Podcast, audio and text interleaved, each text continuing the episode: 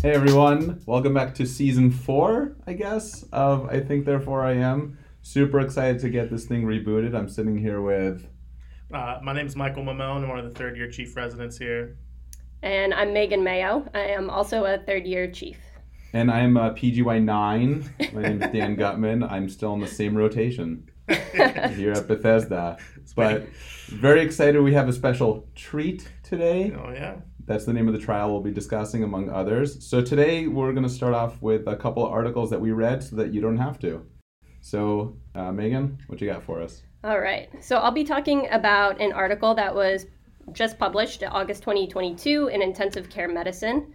Unfortunately, it does not have a cool name, so I'm going to struggle through this whole name. It is Association of Vancomycin plus piperacillin tazobactam with early changes in creatinine versus cystatin C in critically ill adults. Yeah, there's no good. Uh, no. No way to shorten that. No. and it was a prospective cohort study. Um, so basically, this study is looking at the effects of pip/tazo plus vancomycin on renal function. There have been multiple studies in the past, up to 50, all between 2016 and 2022 alone, looking at that specific combination and its effect on creatinine. Um, one of my favorite ones looking back was actually in 2016 titled Top Guns The Maverick and the Goose of Empiric Therapy, where Zosyn was the Maverick. Okay. Some, so, someone was really desperate for an, for an ID uh, a, abstract. A cool ID name. Yes. They can't live up to those the, cardio, the cardio ones, ones, though. Yeah. Um, so basically, a lot of these studies were pretty convincing um, that the combination of pip/tazo plus vancomycin does have an effect on kidney function. Um, one of the most convincing was a BMJ open access retrospective study published in 2012 by Jensen et al. It looked at uh, 1,200 patients and found that patients with AKI due to sepsis actually had delayed improvement in creatinine when vancomycin was given, as opposed to when meropenem was given.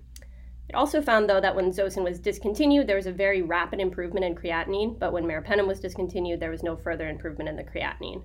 Um, this was a pretty robust article and was really convincing that the Vanc-Zosyn combo does cause some elevation in creatinine. But as we know, you know, an elevation in mm-hmm. creatinine doesn't necessarily alone correlate to kidney injury. Um, and it's been more recently proposed that zosyn actually acts as a pseudotoxin, especially in combination with vancomycin. Mm.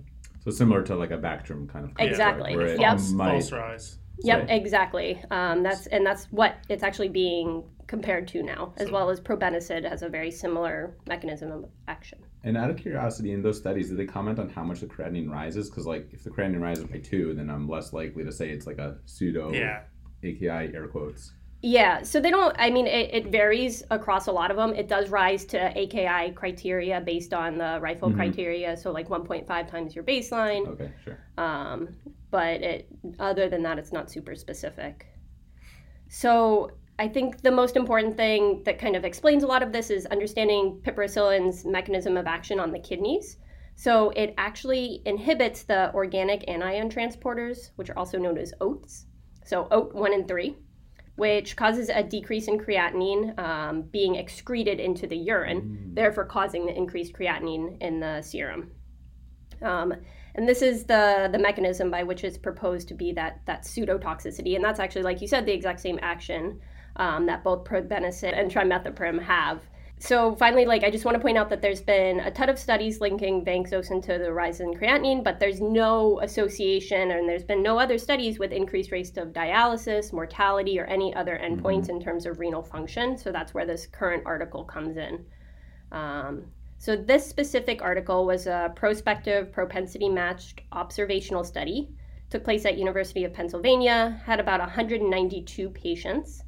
And they actually looked at the levels of cystatin C, which is a renal biomarker that's unaffected by tubular secretion, unlike creatinine. They also looked at BUN, um, as well as dialysis rates and mortality rates. So there were two study arms. One of them was vancomycin plus cefepime, and that was compared to the classic combo of vanc plus zosyn. It was actually a subset of the MESSI project, so it was patients that were admitted to the ICU um, with severe sepsis or septic mm-hmm. shock.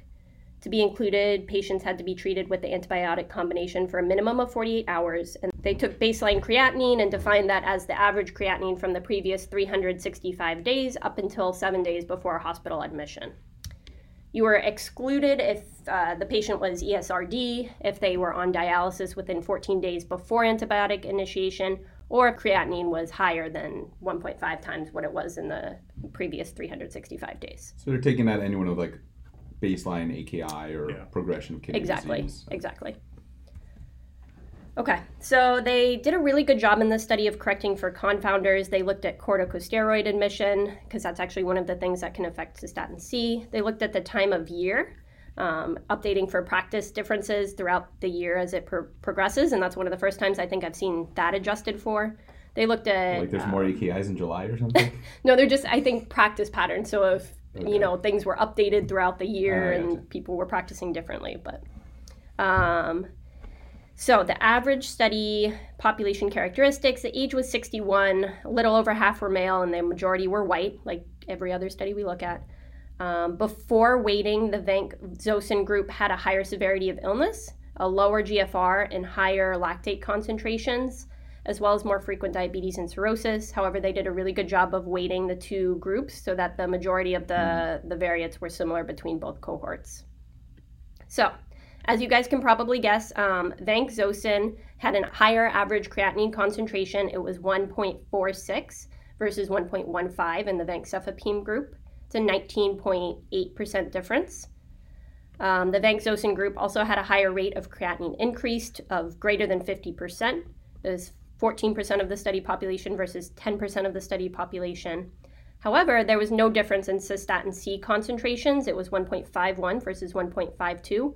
And there was also no difference in BUN concentrations, also without an association with the rate of dialysis or mortality. So there was no significant difference in the cystatin C, dialysis, or mortality in summary.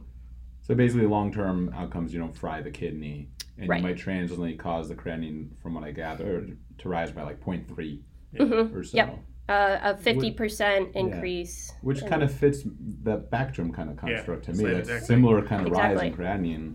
Exactly. So I think now it's like this comes down to education to providers because I Yeah. think somebody's afraid now. Everybody's afraid of vancomycin combo. You're going to kill their kidneys, kill their Mm-hmm. Right. kidneys. So this kind of opens the doors, allow us to break in the big antibiotics without Yeah. with the side effects. So all of this, like you guys saying, supports the idea that this is a pseudotoxicity and not a real toxicity. Um, in fact, I think it's really cool. There's actually been suggestion that zosyn can be a nephroprotective agent. Some studies have suggested it actually decreases the rates of vancomycin associated ATN because it decreases, like it decreases the rate of creatinine excretion. It also decreases the rate of um, vancomycin excretion into the tubules. Um, so, you know, there's a couple biases. They the cystatin C was observed at day two, which could miss delayed toxicity, and there's been subject suggestions that AKI risk continues up to one month after the antibiotics. Um, they did note that there were some issues with missing data. Um, however, the statistical analysis and everything, even when they corrected for this missing data, was was robust. They didn't look at urine output, which would be another early marker of kidney dysfunction. Um, and then the study was mildly underpowered for dialysis rates, unfortunately. Okay. Um, but, you know, I think key takeaways here, while, you know, we might be a little bit more comfortable using this Vanc-Zosyn combination, but keep in mind that Zosyn is not ideal for everything. It has poor CNS concentration, um, and the Q6 hour dosing is, is difficult. Um, it can cause interstitial nephritis, and that's not what this is talking about. So, interstitial nephritis still can occur with Zosyn, and that's a relatively rare, however. Um, and then vancomycin is also a known nephrotoxin, so appropriate dosing is important with vancomycin. Right, for sure. I, I think my take home is um, I've personally been kind of afraid, you know, recently to use that combination, even though back when I was a resident, I used to use it all the time. So I think the take home is if you have to use it, you know, maybe you don't be as scared to go ahead and use Vancomycin. But like you said, it's not like you're saving, you know, Vancomycin or Vancomycin. It's not like you're saving like, oh, and I can dose once a day versus T. You know what I mean? Yeah. Not like saving the nurse's time or fewer orders or less fluids going in. So I, I would still just use Vancomycin and cover pretty much the same bugs without the risk of the toxicity. Yeah, and you can always add on some flagyl for say anaerobic Yeah, coverage. You need to. Flagyl's minimal side effect profile. My only argument is, you know, a lot of these patients that are getting the broad spectrum are usually very sick, sometimes septic, and in the Boca population, they're older. And cefepime is dose dose uh, dependent encephalopathy, so it can Right. worsen delirium, especially with kidney especially with dysfunction kidney to begin dysfunction with. too. So. So it's kind of a hard place, but I think this definitely opens up the doors to make providers feel a little bit more comfortable with Yeah, Vingzos, for and sure. Yeah. because we have literature to support it. It's also frustrating, you know, when you learn something in med school, then you have to unlearn it, and now I have to unlearn it what I unlearned. Yeah, Yeah. a lot of unlearning in residency. yes. Yeah. Don't tell Dr. Ferris. Yeah, that's the beauty. yeah. Um, and then the ACORN trial is coming out in 2024, and that's going to relook at this a little bit with some more p- patients and Yeah. everything. So All right. Yeah, everyone, everyone's Stay talking about the acorn. yeah. mm, stay tuned for the ACORN.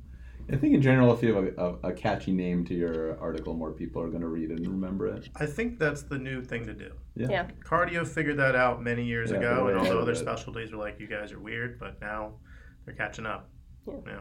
This article's in trouble then. Yeah. Oh, yeah.